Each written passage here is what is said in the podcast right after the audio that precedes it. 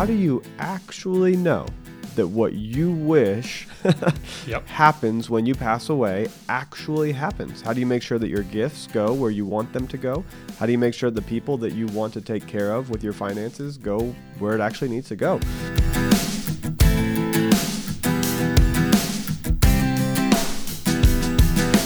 Welcome to Getting Money Right, a show dedicated to helping you achieve financial freedom through education and inspiration so that you can be free to pursue your true life's purpose. We are your hosts, David Thompson and Leo Sabo, and in today's episode of Getting Money Right, we're going to talk about estate planning.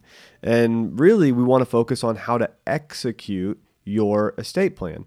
Uh, how do you actually know that what you wish Yep. happens when you pass away actually happens? How do you make sure that your gifts go where you want them to go? How do you make sure the people that you want to take care of with your finances go where it actually needs to go? So, we're going to lean into that. But before we do, I want to remind everybody mm-hmm. we are in the middle of creating this awesome Getting Money Right course. And we're having a lot of fun putting it together. Uh, we've been working on a lot of different pieces of that and even just brainstorming higher on getting money right as a whole. And what does that look like? How do we serve more people? So you're going to see less episodes in this season than you normally see. Like we might not post a new episode every week, but that's good because that means that we're working on the course That's right. And that we're building that out. So keep an eye open for a new website, keep an eye open for the course content. That stuff is coming. And so if you see uh, shorter episodes, this episode is going to be a little bit shorter. And if you see less frequent episodes, that is normal because that means good things are coming. That's right. That's right. And we are still very much focused on serving our audience and helping you in your pursuit of both learning about finances and eventually having that freedom to pursue your true life's purpose. That's what we're about. That's what we want to take to the next level. So thank you for being patient with us and thank you for allowing us to work on it and not have the deadline of always producing a, an, an episode every single week, which takes time. And that right now, unfortunately, we can't do both. So we're just choosing to do the thing that I think will serve people better in the long term.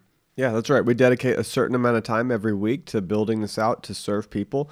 And the time that we've got right now, we're dedicating to building that course because we know it's going to help us serve a lot more people. So we're just grateful for you guys being a part of this journey. Great. Well, the first thing I want to do is remind you that we did four really great episodes on estate planning. So we're not going to go into estate planning as a whole today. Uh, if you want to learn more about estate planning, and that really means how do I set up things today so that when I pass away, everything is taken care of the way I want it to be taken care of. Uh, you can look at episode 26 and 27. Uh, we talk about what is an estate plan, why you build one, wills, trusts, probate. Episode 27, we talk about living trusts, uh, medical directives, power of attorney, heirs, and expectations. So we go into all of that in episode 26 and 27. We also had an incredible guest in episode 46 and 47. Look how convenient we made that 26, 27, 46, 47. Yeah. we're just that good. We're just that good. we had an incredible guest named Dawn Prushniak, and she came and shared her real life story. And she wrote a book that's very helpful to walk through this process. So check out those episodes. Uh, it'll give you a full understanding. But today, Leo and I were talking actually about, you know, what are the little things that people often forget to do to make sure that their estate plan is really executed appropriately. Yeah, that's good, David. I, I think one of the things that most people would agree to is that this is not a normal part of our conversation day to day. And it's Right. something that we just don't talk about very often. And it's one areas of life where we procrastinate the most. Mm-hmm. Honestly, it's because it's one of those plans that it's at the end of our life, and we certainly all hope to live to a ripe old age, that we just think we have more time. And this is something that we can just wait on or just put off. So I do encourage you to do it first and foremost. It's really important that you have an estate plan. It's insurance for your life because if you do nothing, then your family will have to figure things out. And this is true story, David. My brother in law, Eric, who lives in Indiana, his father passed away uh, sometime last year, I think in the fall. And his father owned four properties, among, of course, having other assets, but four properties. One was in Canada and three in three different states. So my brother-in-law is the one who's initiating and trying to take care of the estate. Well, he didn't have an estate plan, no will, no trust, nothing. So he has to now deal with three probates in three different states. and it's going to take a minimum a couple years to settle everything. Wow. So this is what we leave our family to deal with if we do nothing at all. And so it's really important that you think about this. I know it may be new to you, maybe you've never considered it, especially if you're a younger person, but no one's guaranteed tomorrow. So this is something that you absolutely need to have. It's not something you deal with every day, but it is something that will protect everything you build throughout your life so that when you hand that off to the next generation of whether it's your kids, your grandkids, or charities you're supporting, that it's done well, that it's done efficiently, and it's done as quickly as possible with as little cost as possible. So, having said that, again, as David said, we've gone through explaining a lot of that in the episodes he mentioned earlier. But we want to talk about what happens once you actually create the estate plan. How do you make sure that what you created and what you've indicated you want to happen through that plan actually happens? Yeah. Well, you've got to think about the estate plan, and I won't go deep into this, but you've got to think of the estate plan almost like a treasure chest or a treasure box that you've got to put things into. Right. And you're going to give that whole box to the successor trustee, the person who's going to manage this trust at the end of your life. You're going to hand them the box. But if you've not put anything into that box, right. you're handing them an empty box. Now, if you listen to those episodes 26, 27, 46, and 47, you'll learn why you want to put it into a box, what that helps you avoid taxes wise, what that helps you to set up for an ease of use of transitioning your assets. So that's all in those episodes. But I want to remind you, you've got to put stuff into the box. Mm-hmm. And I think this is one of those things that we were talking about this morning that is so clearly um, it's it's low hanging fruit, but it's something people just forget to do. So if you don't put your home property into the box, your home property is still under your personal name. For me, that would be David Thompson. This is the personal residence of David Thompson. What I need to do is get a deed, and you can do a quit claim deed or a warranty deed, but you have to get a deed and deed that property over into the box. So now the property is owned by, By the living trust Right. of David Thompson. Right. And and then when you hand that box to the successor trustee, the person that's going to manage that estate, then they have it all right there. Mm-hmm. It's easy, it's legal, there's a paper trail that follows that movement of property. So, Leo, anything you want to add to that Yeah, property? Yeah. So the successor trustee, the reason they're called the successor trustee is that they succeed you. Right. right? So you are the trustee. If you're married, you and your spouse are co trustees. And now, what happens when you pass away is that responsibility of managing the estate for the purpose of actually closing and executing the estate is given to that successor trustee. Now, most people will choose a family member. It may be an older son, it may be a daughter, or it might be a friend, or even a corporate trustee. But that person's responsibility will be to make sure that all the assets that are within the living trust can be liquidated, so property sold, cars sold, bank accounts closed, life insurance claim, uh, you know, brought in, all of that. But this person has all the authority to sign for everything to make sure every transaction happens. You will not need an attorney to do this because you have that legal authority and right to sign for everything. This is why a living trust is a better option because that successor trustee is empowered to do anything and everything that's necessary to make sure that that box is completely taken care of, that everything inside of it is liquidated, all your debts are paid, and then all your gifts are made to your family or charities, wherever you're leaving it. That's right. And I remember, you know, you've got to do that with your home property. You've got to do that with your bank accounts if you want your bank accounts to easily be accessible by your successor trustee. Um, that that person cannot access your bank accounts unless they have it in the box or they have to go through a long process of getting the death certificate, reaching out to the bank, telling the bank that you've passed away. The bank has to acknowledge that, then has to give them access. It's a whole separate long process unless you take those bank accounts and put them into the name of the trust. Mm-hmm. Then the bank just says, "Oh, you're the successor, you're the manager, you're the one that received this trust. Okay, great. Here we go." And they just give direct access. Right. So all of that matters. Uh, th- it's it's what makes this process really simple, but it's why you plan ahead. So first and foremost, you have to fill the box. You have to fill the trust. Cash Yep. accounts, property deeds, cars potentially. Yeah, any vehicle could be RVs, motorcycles, anything that has a title. Yep. And then uh, retirement accounts, you can set up the beneficiary to be the living trust. Mm-hmm. Uh, you can also do this with insurance as well. The beneficiary of an insurance payout could be the living trust. Right. Uh, I'm, now, there are a few cases where you might actually choose to have it go directly to someone. But overall, the living trust is set up there intentionally, and you're going to have all of the data and information around that of exactly how you want that to be executed. So it's a great place to put that money so that the successor can just manage it. Yeah, the only caveat here would be if you and your spouse are alive and one of you passes away and both of you have life insurance, then obviously you would want to make your spouse the yes, first the beneficiary. first beneficiary. The second then would be the trust, so that if both of you pass away, then the trust gets paid the the life insurance policy uh, amounts. So that's the only time that you would not want to put it directly into the trust. You'd want to make your spouse first, but then the trust should be somewhere, second or third, depending on how you do it. The other reason you want to do it this way is that you want to make sure that someone is in charge of making sure that that policy pays out. right. And if it's not included in your trust, if it's not part of the list of assets, then your successor trustee technically has no reason, well, maybe has no obligation, I should say, to go after it. And they may not even be aware of it. So it's important that you include it and that you make the trust the beneficiary of it. That's great. Well, first and foremost, we talked about getting your estate plan funded. The next thing is to make sure that your plan is actually then executed according to your wishes. Mm-hmm. And this starts with choosing a successor. This Right. starts with choosing somebody who will receive the box, the living trust.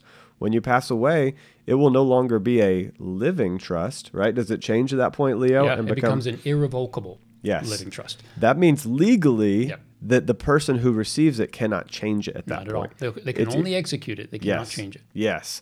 So when you're alive, it is a living trust, and you can change it however you want Yeah, because you're the trustee. It's actually a revocable living trust, which means you can revoke or amend it. Yes. That's really what that, that's why it's such a great document because if something happens and you want to add a beneficiary, let's say, then you can do that at any time while you're alive. You can make any changes as often as you need to make those changes.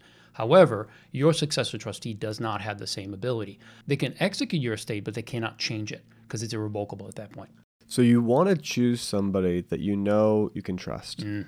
You want to choose somebody who has a high degree of integrity. You want to choose somebody who will take it seriously and will really honor the responsibility of Mm-hmm. executing your wishes. And it's funny because sometimes that's not, sometimes it's a family member, sometimes it's not. Sometimes it's a close friend, sometimes it's a family member, sometimes uh, it's a third party entity that has a legal obligation, like a professional, you know, a CPA, an attorney. Now, when you do that, you have to pay CPA hourly rates, you know, attorney hourly rates. So you have to think uh, there are some banks that do this, not very many anymore, but you know, they would charge a certain amount to execute the trust. Yeah, sometimes it's a, it's a percentage of Yeah. the estate. Right. So so be aware that when you choose a successor trustee, you're actually giving them a lot of work to do Mm-hmm. because they have to now read through all the documents, follow up, and make sure that the finances are executed appropriately. It depends on the size of your estate and what all you have happening, but you're giving them some work to do. So you got to choose somebody that you trust to do work on your behalf when you're gone that will do it with integrity. I highly recommend, I highly recommend compensating that person.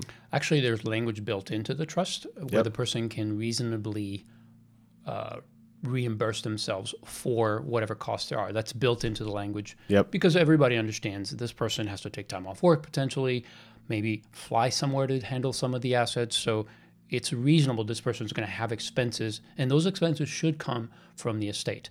But there's a difference between leaving a gift or just knowing that they can reimburse themselves. The important thing here is to educate the successor trustee Yes. right? We want to make sure that the first time the successor trustee sees our trust is not after we're gone.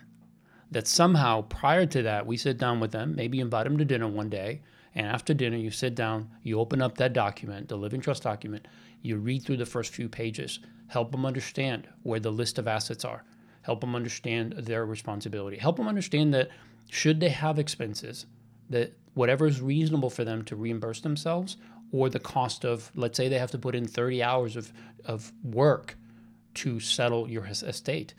Well, maybe it's at $75 an hour and they can reimburse themselves for that. So it's okay. Let them know this is something you expect them to do. You would not be disappointed if they did. In fact, you would be so disappointed if they did it for nothing because that would be a burden to them. So just let them know that that's their, their ability to do it. The other thing is, uh, as you sit down with them and help them to see it, they'll understand their role better because they'll understand what what they need to do, how they need to do it, and also as far as keeping records. Depending on who you have as beneficiaries, you might have an organization you want to support. Maybe it's your church, maybe it's a mission organization. And let's say your family, who you are also leaving a portion of your estate to, they may not agree with your choice. Your successor trustee needs to understand they're, they're not there to please the beneficiaries. They're there to execute your trust. So if you decide to give a portion of your estate to your church or to a ministry, it really doesn't matter what your family feels about that. You want to make sure that your wishes are taken care of, that that, that trust is executed based on your desires. It doesn't matter whether your family likes it or not. And you want to make sure that your successor trustee keeps good records because if anyone in their family decides to contest the living trust, in other words, they may not agree with something and they want to contest it and say, well, I think my parents were coerced into giving to the church or coerced into giving to this organization. Well, first they need to understand that if they should contest it and they lose, meaning that they have no basis for it, they stand to lose their portion of the benefit. Yes. They stand to forfeit their portion. So that hopefully will persuade them not to go in on a path simply just to, to cause issues. But again, it comes back to the successor trustee. If they keep good records, if they communicate those those uh, desires that you have to the beneficiaries, then there wouldn't be any problem. Everything's going to be settled, and your estate will be executed in the way you want it to be executed. And that's really important. You need to equip and educate this person so that they know how to act out when it's time to, to act. That's right. I remember having somebody ask me to be their successor trustee, the person that would manage the trust at the end of it. And we didn't have any relationship. This person just knew I was a good money manager. And they came and said, Hey, I looked at my family, nobody I'm choosing there. I looked at my friends, nobody I'm choosing there. And um, and so they said, you know, I trust you. Would you manage this? And I don't have a lot of relational equity with them, so I didn't have an emotional reason to Mm-hmm. to help them. Now, I I mean, like I love to serve people, so of course I want to serve people, but but that's a big ask. Yes, it is. Like I was looking at the person's assets, thinking, you know, you're giving me probably over a hundred hours of work when you pass away. Mm-hmm. And I said, if you want me to do this, you need to compensate me like not just not just like oh here's 10 bucks an hour or here's uh, you know $1000 as a thank you. I'm like you're gonna have to really recognize that you're asking me to do a lot of work to honor your wishes and your family and your friends and the charities that you want to. Give to mm-hmm. Mm-hmm. and if i were to do that well I would have to dedicate a, an extended period of time, and we would have to get to know each other better because I would have to actually know your wishes and your wants. Right. And I was looking at their estate, and I said, "You can afford to pay somebody because they wanted me to do it."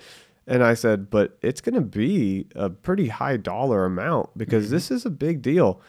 I, I want to encourage you if that happens and you're looking for a third party, be be generous with that person. And I know it sounds a little self-serving in this situation, but I'm saying you want that person to be happy to work for you mm-hmm. because they're executing your wishes. You want them to to think of you fondly. You want them to be excited to work on it. You don't want them to be miserable as they're like, "Oh, I've got to now I have to go to the bank and talk to the bank about this, and now I've got to go over here and and and you know write a check for thirty thousand dollars to this charity, and now I've got to go over here and make sure that you know the the kids get a hundred thousand dollars." Like you don't want them grumbling as they do it. You want this to be a, a really a celebration of your life. So if you're struggling financially and it's not you know within your means to do a, a big dollar amount then find another way to relationally compensate this person or make sure that there's a trust that's built there. But if you're doing okay, don't try to skimp on this because I, I would turn it down. I'd be like, no, I'm not going to do that unless you're really going to compensate me well for my time. Because honestly, my time is really valuable. Yeah. I get to do getting money right. Like I get to help people for fun. Like I'm not going to do something that's miserable with my time unless I'm compensated really well. And I'm not saying it's miserable.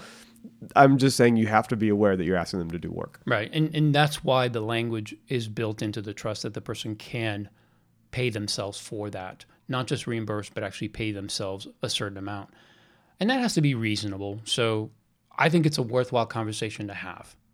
And then Yeah, you decide. But I do think it matters based on what the complexity of the assets Oh, uh, absolutely. involved are absolutely. because because if you don't think about that now it might be that the estate is only worth $150,000 well obviously you don't want to make sure this person doesn't take a third of it simply to, to execute a couple of asset uh, transfers and that would not be right but again and they couldn't really do that legally um, they can't do that so it the, the language is built to protect both parties yes. but again, what we're trying to emphasize to you is after you fund your trust, make sure that your successor trustee, the one you choose, is educated, you chose the right person, you've spoken and helped this person understand their role so that everything will happen mm-hmm. according to your wishes. That's right.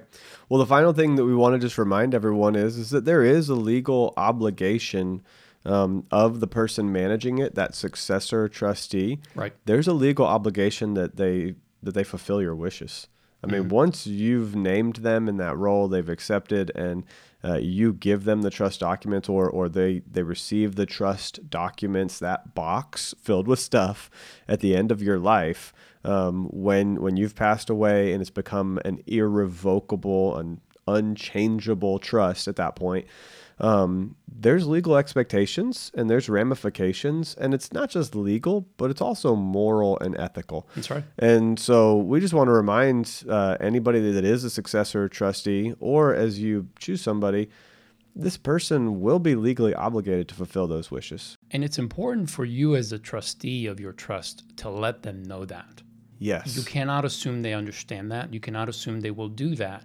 You need to make sure when you ask them if they should be or if they wish to be your successor trustee, if they'll accept that role, that you actually let them know this is going to be a legal obligation that you are taking on.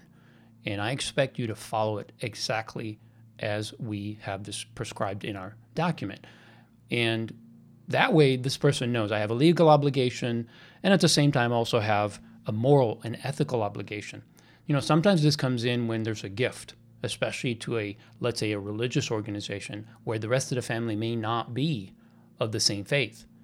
And that successor trustee needs to be able to navigate that to Yes. say, look, if, if David passes away and he wants 20% of his estate to go to this church, then that's exactly what's going to happen. I don't really care mm-hmm. who likes it or not. It's not about what you like, it's not about what you wish. It's about what David and Ashley have chosen. that's right And this is where you have to make sure you educate the successor trustee because otherwise they may actually cave in to the pressure of the family. It's like, oh, well, you know, you shouldn't give to that church. And, you know, I think that church was manipulating David and Ashley. And it's like, no, no. Right. This Doesn't is matter. their wishes. Doesn't matter. Right. This is their wishes. They were adults. They made the decision. You need to follow that. So just make sure that your successor trustee understands this. Yeah, there are you know celebrities that leave. I don't. I couldn't say the numbers, but that leave hundreds of thousands of dollars Or to millions, their actually. or, or millions, but they leave hundreds of thousands of dollars to their pets. Yeah. And like to pay for nannies to take care of their dogs Yep. until they pass away. Like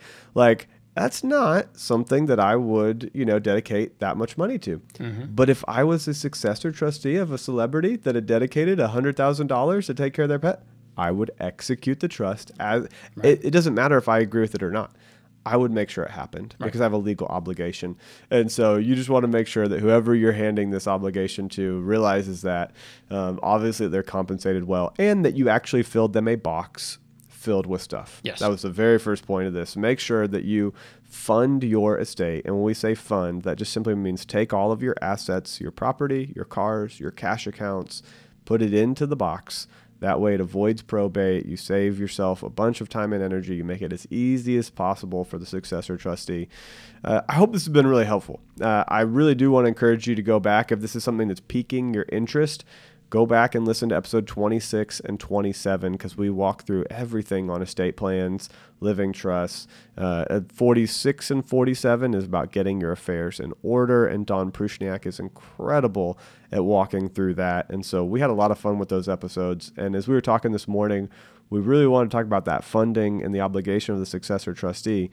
but also just remind you we have great content, not only on this, but a whole bunch of other stuff in the last 160 episodes That's of right. Getting Money Right. That's right. Well, thank you so much for joining us for this episode. If you enjoyed it, do us a huge favor and review, rate, give us a thumbs up. Um, Yes. share us on social media. Five stars on iTunes, Apple. That's right. Because if, when you do that, it helps us to have a broader reach and a further reach uh, with this content. And uh, we really do want to share it with more people. We think it's helpful and we hope that it benefits you, but also that you'll share it so others can benefit as well. So you can find the show notes to this podcast an additional podcast, obviously, on leosabo.com where you'll also find some resources that you can use. They're free resources for you to learn and use for managing your money better, get out of debt, all kinds of tools that you can use. And then, David, we're going to go to learn more about what you're doing. Yeah, well, soon you'll be able to go to a website uh, called Getting Money Right. so soon I'm going to be pointing you right there because that's where I'm going to be putting all the articles, um, the blogs, the things that we're building. Leo and I have so much cool stuff going on there. So it's not up yet, but I'm just letting you know Getting Money Right is going to be the place to go. Uh, right now, I've got stewardship.pastors.com where I serve a lot of stewardship pastors around the country uh, that just want to learn how to implement good financial principles in their churches and teach their congregation what the Bible says about money because the Bible has thousands of verses that talk about, when I say thousands, well over 2,000. Personally, I think it's looking towards 3,000. I've done all this research. So, well over 2,000 verses that talk about money. And I want to help pastors that have a strong belief to share with their congregation what the Bible says about how to be a good manager. And it's not just money, it's a whole bunch of other stuff. So stewardshippastors.com and uh, and I love working with Leo and pulling stuff from leosabo.com. So hang out with Leo, hang out with me, and uh, and I'm so grateful for you guys spending time with us.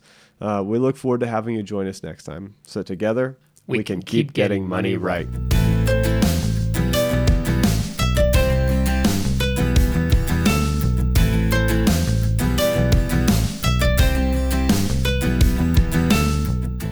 need to make sure when you ask them if they should be or if they wish to be your successor trustee, if they'll accept that role, that you actually let them know this is going to be a legal obligation that you are taking on.